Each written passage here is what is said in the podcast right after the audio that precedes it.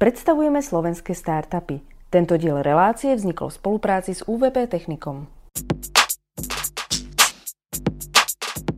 Dnes budeme spolu hovoriť o grafickom dizajne spolu so startupom Bruto, ktorý nám prišli predstaviť Tereza a Zuzana. Tak, skúste nám predstaviť a približiť váš startup. Náš startup sa volá Bruto a ide o grafické štúdio, ktoré chce tvoriť kvalitný a užitočný dizajn v spolupráci s ľuďmi so zdravotným znevýhodnením. Prečo ste sa rozhodli práve pre takýto názov?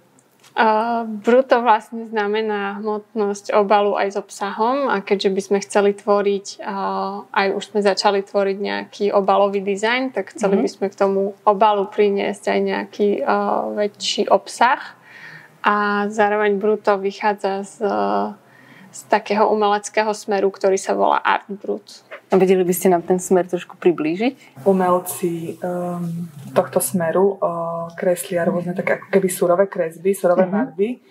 Uh, vyzerá to by som povedala a niekedy až priam infantilne alebo vlastne tak detsky. Čiže vlastne aj kvôli tomu sme si vybrali uh-huh. tento smer umelecký. Ako vyzerá vlastne potom vaša spolupráca s vašimi partnermi a s, možno s dizajnermi, dizajnermi e, so znevýhodnením?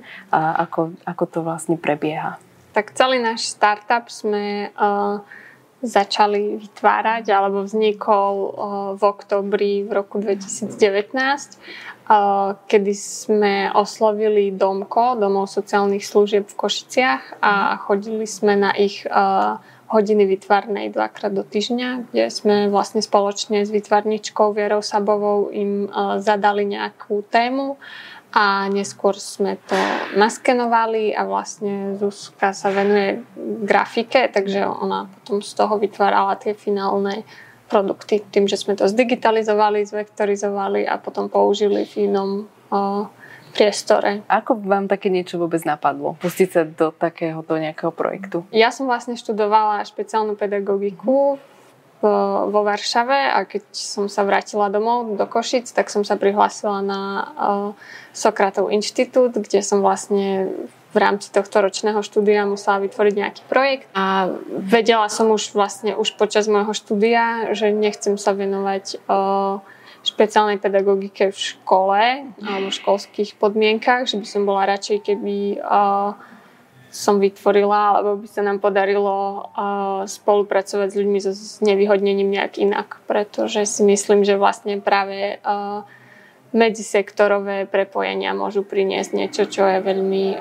žiadané a dôležité dneska, v dnešnej dobe. Čo by ste ešte videli ako, ako nejakú výhodu? Prečo sa pustiť e, do spolupráce s vami? Tak určite je to častokrát omielaná, ale u nás veríme tomu, že sa tam naozaj nachádza a teda originalita, ktorú práve ľudia so znevýhodnením často vedia vložiť do svojich krezieb a svojich výtvorov. A zároveň veríme, že náš dizajn je kvalitný a môže byť zaujímavý aj pre o, bežného človeka alebo o, nejakú komerčnú službu. Koho vidíte ako svojho zákazníka? Ako nášho zákazníka vidíme e, veľmi široké spektrum ľudí. Je to od e, jednotlivcov, ktorí si, dajme tomu, môžu kúpiť e, nejaké naše produkty. Potom druhý e, typ zákazníkov môžu byť napríklad nejaké e, vznikajúce firmy, ktoré potrebujú vlastne vizuál, teda napríklad buď nejaké kaviárne, alebo nejaké obchodíky, alebo nejaké novo vznikajúce značky. A potom sú to ďalšie už veľké firmy, ktoré vlastne môžu ako keby neviem, vrátiť to, niečo vrátiť spoločnosti. Niečo, niečo. A ako máte spätnú väzbu na váš projekt a možno máte už aj nejakých zákazníkov, ktorí, s ktorými ste spolupracovali?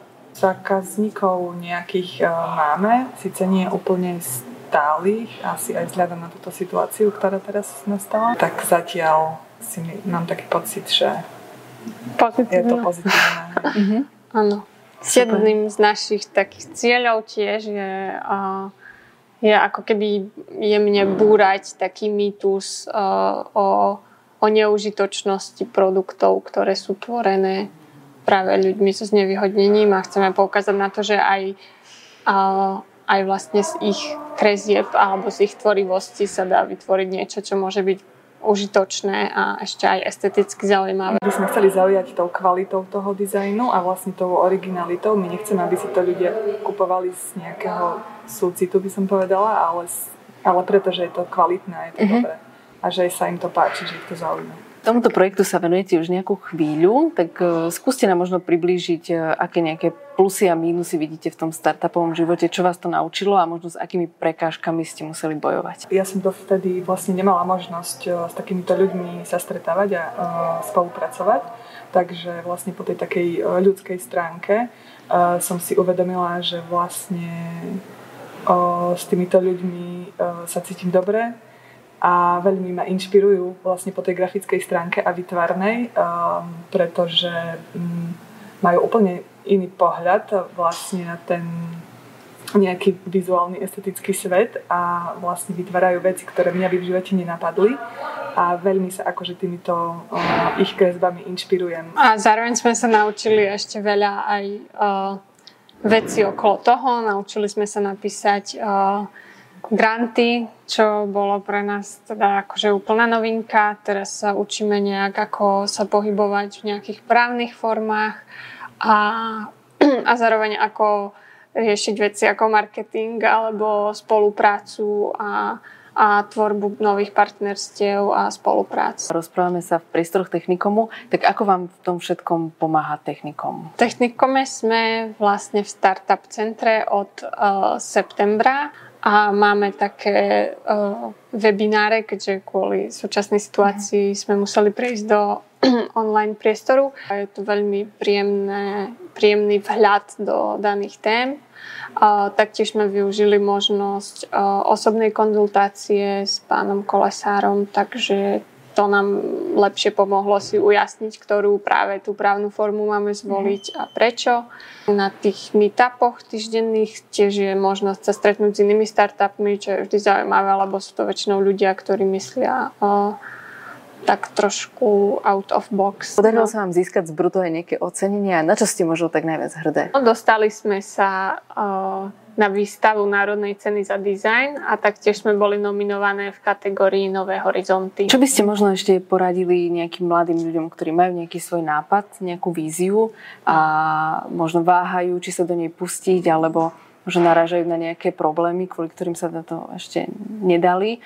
Čo by ste im možno poradili alebo odkázali? Uh, nech sa nehambia. Asi hlavne a nech sa proste, nech to skúsia, veď čo najhoršie sa môže stať. Tak ďakujeme veľmi pekne za rozhovor a držíme vám palce.